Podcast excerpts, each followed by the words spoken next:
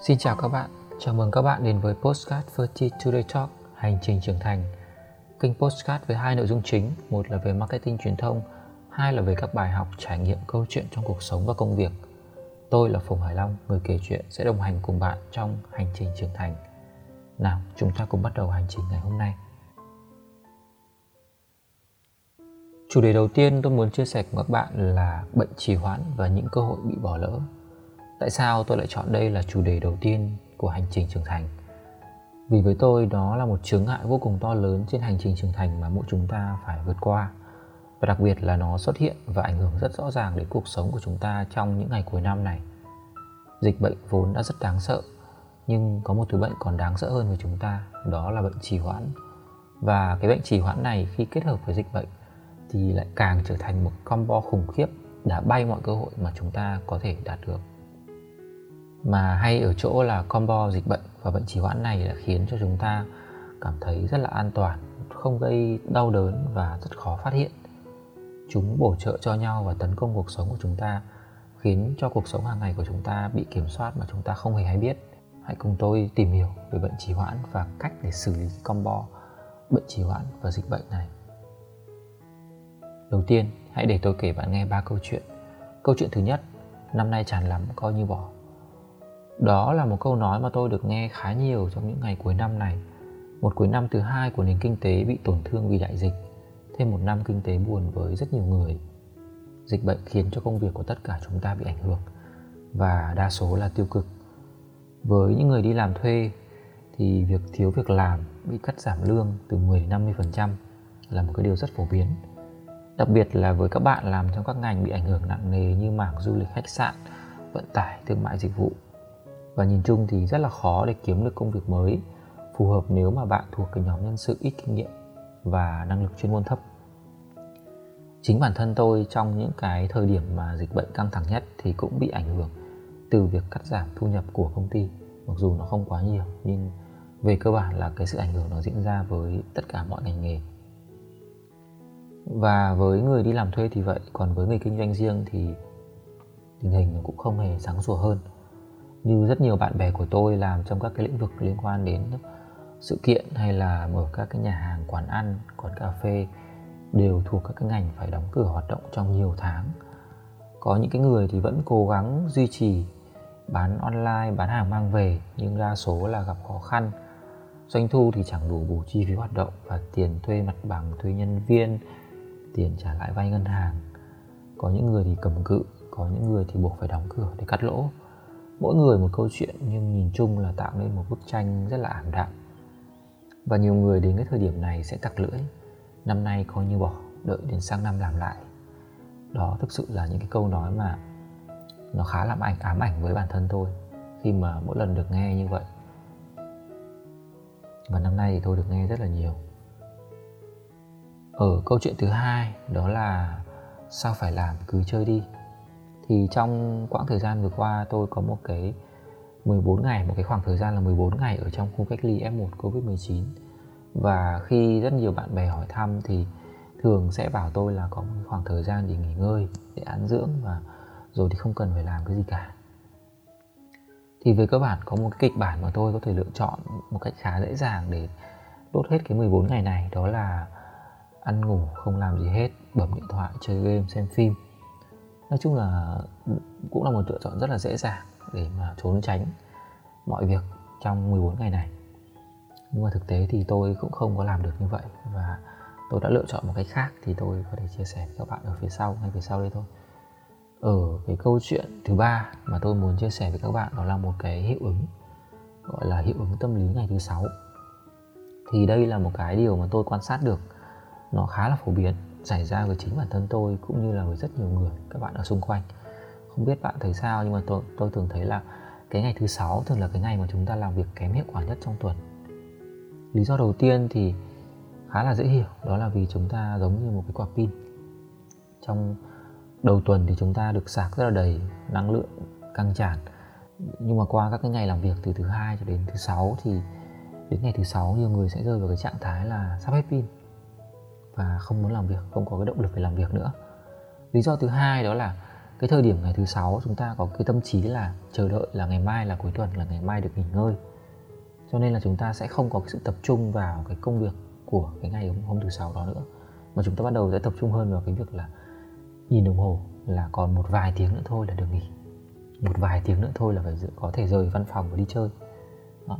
cho nên là chúng ta sẽ không không không thể tập trung vào công việc vào ngày thứ sáu đó thì hai cái yếu tố này nó sẽ cản trở cái khả năng chúng ta làm việc hiệu quả và khiến chúng ta rất dễ có cái tâm lý là thôi việc hôm nay thì để qua tuần làm, mặc kệ đó.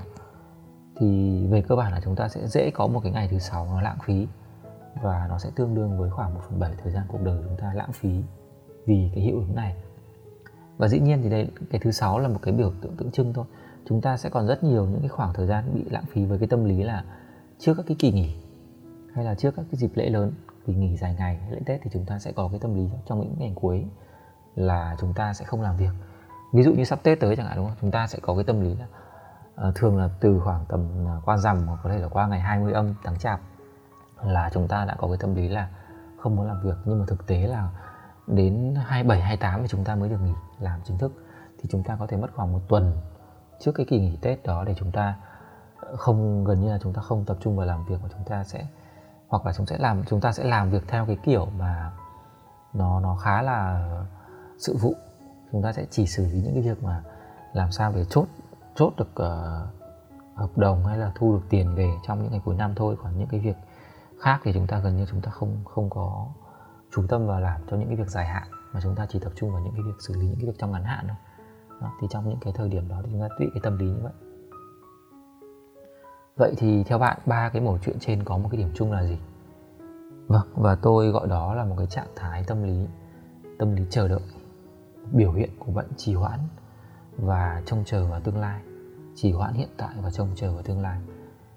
Ở câu chuyện thứ nhất thì đổ lỗi tại dịch bệnh và trì hoãn hành động. Liệu rằng bạn nghĩ việc chờ đợi đến hết năm, chờ khi qua tết hay là chờ đến sang năm mới thì dịch bệnh nó sẽ hết hay không? Và khi đó thì chúng ta mới bắt đầu hành động. Nhưng mà liệu bạn có nghĩ rằng uh, thực sự là tình hình nó có thể tốt hơn khi sang một năm mới? Liệu bạn có chấp nhận là bỏ phí 1 đến 2 tháng cuối năm để chờ đợi hy vọng vào một cái điều mà bạn không chắc chắn? Thì thực sự nó có lãng phí thời gian quá hay không? Chúng ta đã trải qua 2 năm dịch bệnh cho đến hiện tại và chúng ta đã đối mặt với rất là nhiều những cái làn sóng dịch bệnh lúc nó lên lúc nó xuống và thực tế là mọi thứ nó đang diễn ra rất là khó lường. Vậy thì nếu mà chúng ta vẫn viện cớ vào cái việc là vì dịch bệnh cho nên tôi không hành động được, cho nên tôi phải chờ đợi cái này, chờ đợi cái kia và tôi chờ đến hết năm thì tôi mới làm, thì thực sự là một, hai cái tháng cuối năm mà bị bỏ phí như vậy nó nó rất là đáng tiếc. Thực sự là như vậy và chúng ta không thể chờ đợi đến cái thời điểm mà gọi là quay trở lại cái trạng thái bình thường cũ được. Bây giờ là người ta gọi là cái trạng thái bình thường mới nhưng mà thực tế thì nó cũng không còn là bình thường nữa. Và cơ bản cuộc sống của chúng ta qua mỗi ngày, mỗi tháng, mỗi năm nó đều biến chuyển. Ngày hôm qua và hôm nay nó đã không còn giống nhau nữa. Cho nên là việc chúng ta chờ đợi một cái điều gì đó để mà chúng ta có thể hành động, nó thực sự rất là lãng phí, rất lãng phí thời gian. Hay là dịch bệnh, nó chỉ là vốn chỉ là cái cớ để mà cho cái bệnh trì hoãn nó được thể hiện một cách rõ ràng hơn. Và đặc biệt là trong cái bối cảnh mà rất nhiều người cũng giống như chúng ta, cũng cũng trì hoãn giống như chúng ta, cùng một cái tâm lý là không không muốn làm việc trong những cái ngày cuối năm này. Một năm quá khó khăn rồi, bây giờ thôi, cuối năm rồi bỏ nghỉ ngơi một tháng, hai tháng đi, rồi qua năm làm lại. Rất nhiều người bị tâm lý cùng cùng nhau như vậy thì nó sẽ tạo ra một cái hiệu ứng đám đông là mọi người đều sẽ cảm thấy rất là hài lòng. Thôi, tôi nghỉ ngơi. Cả một năm tôi vất vả rồi cả một năm ờ, không được như ý muốn và bây giờ dịch bệnh như thế này thôi nghỉ ngơi đi. Cũng không sao cả và tất cả mọi người đều tặc lưỡi như vậy. Thôi năm nay coi như bỏ. Tuy nhiên là chúng ta cũng phải nhìn rộng hơn là ngoài những cái người mà đang uh, trì hoãn như vậy giống như chúng ta thì còn rất nhiều người người ta đang vượt qua những cái khó khăn người ta đang chiến đấu người ta đang tranh thủ từng ngày từng tháng để người ta uh, gọi là cố gắng để gỡ gạc lại đang cố gắng để người ta nắm lấy những cơ hội trong những cái ngày cuối năm này, đúng không ạ? Vậy thì bạn sẽ lựa chọn là người trì hoãn và chờ đợi hay là người hành động để nắm lấy những cơ hội ngay lúc này? Bạn hoàn toàn có lựa chọn và bạn muốn lựa chọn điều nào? Ngồi chờ đợi, chờ hết năm hay là hành động, nắm lấy cơ hội ngay lập tức. Vâng. Ở câu chuyện thứ hai thì cái việc là tôi đi cách ly nó là một cái trải nghiệm rất là đặc biệt và uh, như đã nói ở trên thì tôi hoàn toàn có thể lựa chọn việc là nghỉ ngơi là trốn tránh công việc. Tôi có thể uh, đưa ra một cái lý do nào đó ví dụ như là không có wifi không có máy tính thì không làm việc online được ví dụ như vậy. Thì thực tế là mọi người rất là khó để mà bắt tôi phải làm việc. Và tôi có thể là ỉ lại trong việc là giao những cái việc đó cho người khác thì thật ra trong một số cái thời điểm của những ngày đầu thì tôi cũng đang cũng cũng rơi vào cái trạng thái tâm lý là là lười biếng và không làm gì cả. Tuy nhiên là đến ngày thứ ba thì tôi lại cảm thấy không ổn một chút nào. Thực sự là cảm thấy rất là mệt khi mà mình uh, bỏ lỡ những cái quãng thời gian rất là quý giá như vậy. Và tôi đã quyết định là tôi sẽ phải làm một cái gì đó để cái quãng thời gian này nó trở nên ý nghĩa hơn. Không chỉ là làm việc mà tôi sẽ dành thời gian để học hỏi, để nghiên cứu, để chiêm nghiệm về bản thân. Thì tôi có đọc sách và tôi, đặc biệt là tôi có dành thời gian để phát triển tư duy và làm nội dung cho các cái postcard mà tôi đã upload từ lâu. Và đây chính là một trong các nội dung postcard mà được tôi thực hiện khi ở trong khu cách ly F1 và tại cái thời điểm đó thì tôi đã viết được khoảng 6 cái bài postcard và điều đó làm tôi cảm thấy rất là vui. Tôi không phải là kiểu người nghiện việc, chỉ đơn giản là tôi nghĩ việc sẽ khiến quãng thời gian bị nhốt ở đây nó trôi qua nhanh hơn và ý nghĩa hơn. Và bản thân tôi cũng đã từng lãng phí khá nhiều thời gian, cũng chưa phải là một cái người quản lý thời gian thật sự tốt, nhưng mà chính vào lúc mà được quyền nghỉ ngơi thì tôi lại quyết định là tôi không chạy trốn. Tôi nhận ra một điều là nếu ngày hôm nay tôi không hành động thì ngày mai tôi sẽ không có kết quả. Ngày hôm nay nếu mà không trồng cây thì ngày mai chắc chắn sẽ không thể có. Chờ đợi việc hái quả. Mà một cuộc đời trong những cái chuỗi ngày chờ đợi một cách thật sự là vô nghĩa thì nó sẽ thật là lãng phí, thật là đáng tiếc. Ở câu chuyện thứ ba, đó là hiệu ứng ngày thứ sáu, thì cái điều này khá phổ biến với tất cả chúng ta. Một cái sự trì hoãn khiến chúng ta bỏ lỡ khá nhiều thời gian và kèm theo là sự mệt mỏi nghĩ một cách đơn giản thôi là thay vì thứ sáu chúng ta tập trung xử lý những cái deadline mà chúng ta có thể xử lý một cách gọn gàng, thì chúng ta lại bỏ đó và chúng ta sẽ mang theo những cái áp lực đó trong suốt cái cuối tuần. Và thực sự là với bản thân tôi tôi cảm thấy không hề thoải mái một chút nào khi mà luôn cảm thấy có rất là nhiều những cái deadline ở trong đầu, mà thực tế là những cái việc đó mình có thể xử lý được chỉ trong một hai tiếng nhưng mình lại không làm. Và mình lại mang nó theo cái áp lực đó trong suốt cái quãng thời gian nghỉ thì tôi rất là sợ cái cảm giác đó. Khi mình đang làm giang dở những cái việc mà nó chỉ còn một chút nữa thôi là hoàn thành cố gắng một chút nữa thôi là được nhưng mình lại không làm. Thì đầu óc mình cảm thấy rất là nặng nề và đi chơi nó không được thoải mái. Chưa kể là cuối tuần thì có thể bị khách hàng hay là sếp gọi điện và ép là chúng ta phải làm việc để trả. Điều đấy nó hoàn toàn có thể xảy ra. Cho nên là uh, đây đây là một cái hiệu ứng mà tôi nghĩ là chúng ta cần phải nhìn nhận lại trong cái việc là chúng ta xử lý các cái công việc các cái deadline trong những cái ngày trước các kỳ nghỉ, làm sao để cố gắng nó gọn gàng nhất có thể để hạn chế mang những cái áp lực đó trong suốt cái quãng nghỉ của chúng ta. Nó không hề tốt một chút nào. Và trong phần tiếp theo, chúng ta sẽ đi tìm câu trả lời làm thế nào để điều trị cái bệnh trì hoãn này. Thì bản thân tôi sau nhiều năm đi làm và thường xuyên rơi vào những cái tình huống trì hoãn của bản thân rồi cái việc là phải chạy deadline, phải trả nợ rất nhiều các cái dự án cho khách hàng trong những cái thời gian rất là gấp, rất là áp lực. Thì tôi nhận ra một cái xu hướng tâm lý khá rõ rệt, đó là tôi sẽ bị ám ảnh bởi những cái việc đang làm dở hơn là những việc hoàn toàn chưa làm gì hoặc là những cái việc mà đã hoàn thành.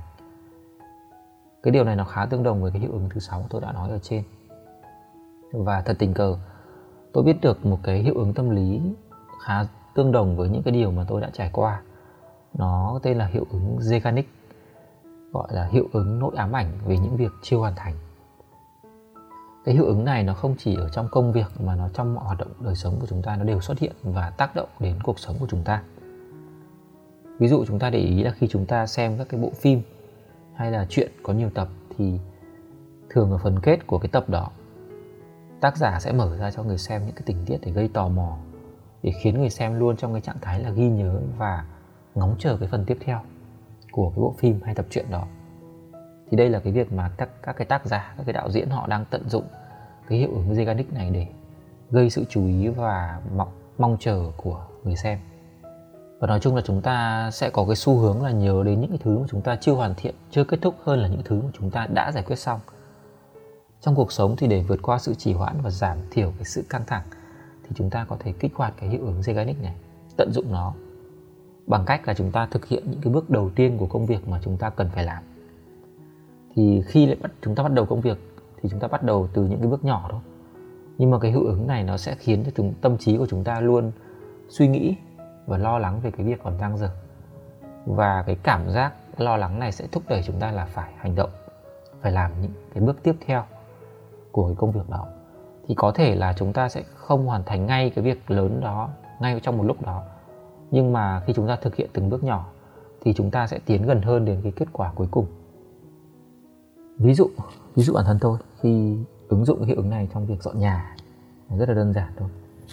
Thì tôi sẽ dọn từ một cái bàn, một cái góc trong một ngôi nhà. Và dần dần thì tôi sẽ có xu hướng là tôi sẽ dọn hết cái phòng đấy, cả một cái phòng khách.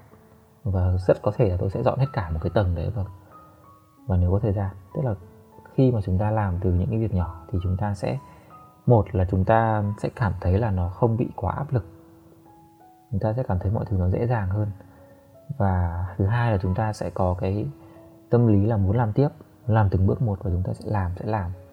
Thì nó sẽ dễ dàng hơn là việc chúng ta đặt ra một cái áp lực là chúng ta phải làm hết tất cả mọi thứ trong cùng một lúc. Đó. thì là cái hiệu ứng như vậy. Hay là uh, đơn giản như khi một tình huống là khi tôi ờ, muốn ờ, viết một bài nội dung cho cái postcard này chẳng hạn. Thì cái điều đầu tiên mà tôi hướng đến không phải là tôi sẽ đặt, tôi sẽ viết ngay lập tức 5 đến 6 trang nội dung ngay lập tức, mà cái điều đầu tiên tôi làm đó là tôi sẽ mở một cái file Word ra và tôi sẽ gạch đầu dòng một số cái ý mà tôi muốn đưa vào, một cái gian ý. Đó là một sự bắt đầu. Sau đó thì cô tôi có thể viết từng phần từng phần trong theo cái dàn ý đó thì có thể là trong cái ngày hôm đấy tôi sẽ không thể hoàn thành ngay tất cả nội dung của cái bài viết đấy. Nhưng mà với cái việc là tôi đã bắt đầu viết, tôi đã có dàn ý và tôi đã viết được một số cái đoạn mở đầu chẳng hạn, thì nó sẽ tạo cho tôi một cái tâm lý là tôi muốn viết tiếp những cái phần tiếp theo. Và thực sự là nó đang, nó đã diễn ra một cách khá là hiệu quả trong việc là tôi thực hiện những cái nội dung này. Và tôi không tin, ban đầu tôi không nghĩ là mình có khả năng viết nhanh đến như vậy. Thực sự là tôi cũng khá bất ngờ về cái khả năng tôi vượt qua chính chính mình và tôi có một cái um, trước đây thì tôi có một cái nỗi sợ trong việc viết dài. Thường là tôi viết các cái post ở trên uh, mạng xã hội nó chỉ khoảng thường 20 uh, dòng 30 dòng là rất dài rồi. Và thường viết theo bản năng khá là nhiều.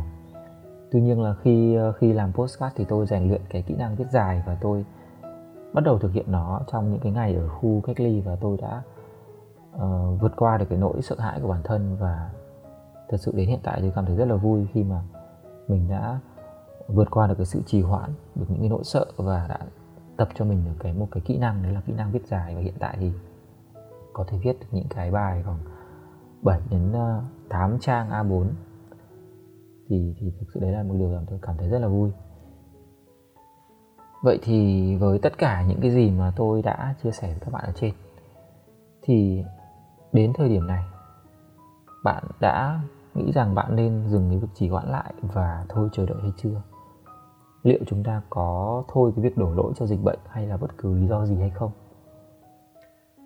Những cái sự thất bại của chúng ta, những cái điều mà không may mắn xảy đến với chúng ta, nó là những cái điều không thể tránh khỏi, rất khó tránh khỏi trong cuộc sống này và nó cũng xảy ra với rất nhiều người, không chỉ riêng chúng ta. Nếu mà chúng ta dành phần lớn thời gian để chờ đợi chờ đợi một cái điều gì đó xảy ra chờ đợi một chuyện gì đó kết thúc hay là chờ đợi một cái gì đó để bắt đầu, thì chúng ta thật sự rất là lãng phí thời gian, chờ đợi vào những cái điều mà chúng ta không thể kiểm soát. Và có khác gì là chúng ta đang biến cuộc đời mình thành một cái canh bạc may rủi hay là một cái tấm vé số may mắn? Hay là vì chúng ta, khi bé chúng ta được nghe quá nhiều những câu chuyện cổ tích và trong những cái câu chuyện đó thì nhân vật chính thường là khi gặp khó khăn thì sẽ ngồi xuống khóc và một ông bụt nào đó sẽ hiện lên và cho một điều ước. Thì thực sự cuộc sống không phải là chuyện cổ tích như vậy. Thứ duy nhất mà tôi nghĩ chúng ta có thể nắm lấy chính là thời gian hiện tại của chính mình.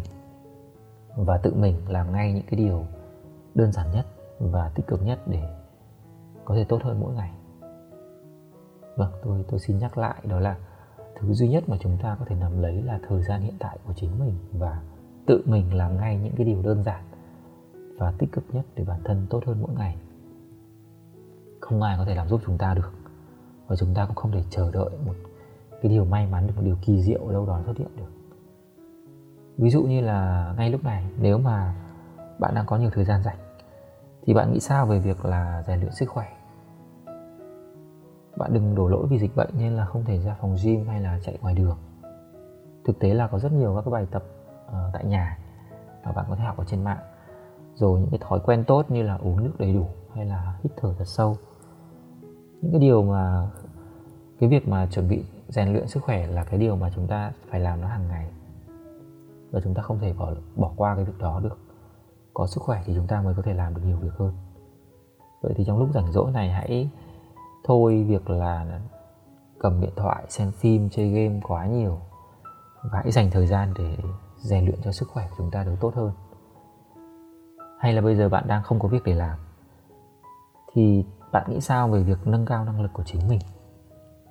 Nghe cái việc nâng cao năng lực thì nó nó nghe nó có vẻ là cái gì nó to tát, nhưng nó sẽ bắt đầu từ những cái việc rất là nhỏ như là là đọc một cuốn sách hay là học một cái kỹ năng cho cái công việc mà bạn đang muốn ứng tuyển. Hay là dành thời gian để nghiên cứu về cái lĩnh vực kinh doanh mà bạn dự định làm thực sự là bây giờ có rất là nhiều các cái nguồn tài liệu ở trên internet mà chúng ta có thể tự học. Và cái việc tự học về cái việc tự nâng cao cái năng lực của bản thân nó là cái việc diễn ra liên tục, chúng ta không thể dừng ngừng cái việc tự học được. Hay là chúng ta không thể chờ đợi cái việc là ai đó phải dạy cho chúng ta được, mà chúng ta phải tự tự dành thời gian để nâng cao cái năng lực của mình.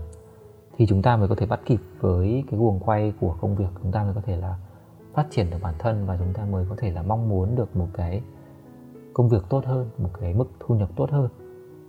Thì không có cách nào khác là chúng ta phải dành thời gian để chúng ta nghiên cứu và chúng ta tự học. Chúng ta tự trau dồi kiến thức cho bản thân. Chứ sẽ chẳng có một cái ông thầy hay là một cái người nào mà có thể giúp chúng ta. Nếu mà chúng ta không có ý thức để dành thời gian để tự tự phát triển bản thân như vậy. Nói chung là trong lúc chờ đợi một cái điều kỳ diệu hay là một ai đó xuất hiện thì chúng ta cần chuẩn bị cho mình một số thứ. Thứ nhất là một cái sức khỏe thể, thể chất tốt một tinh thần tốt. Và thứ hai đó là những một cái tri thức tốt một cái năng lực tốt. Thì cái cơ hội tốt và công việc tốt luôn có cho chúng ta.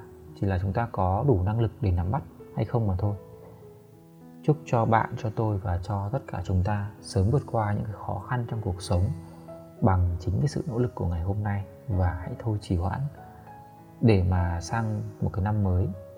Chúng ta nếu có thất bại thì chúng ta sẽ không đổ lỗi là vì dịch bệnh hay là vì ai nữa, mà là vì chính chúng ta.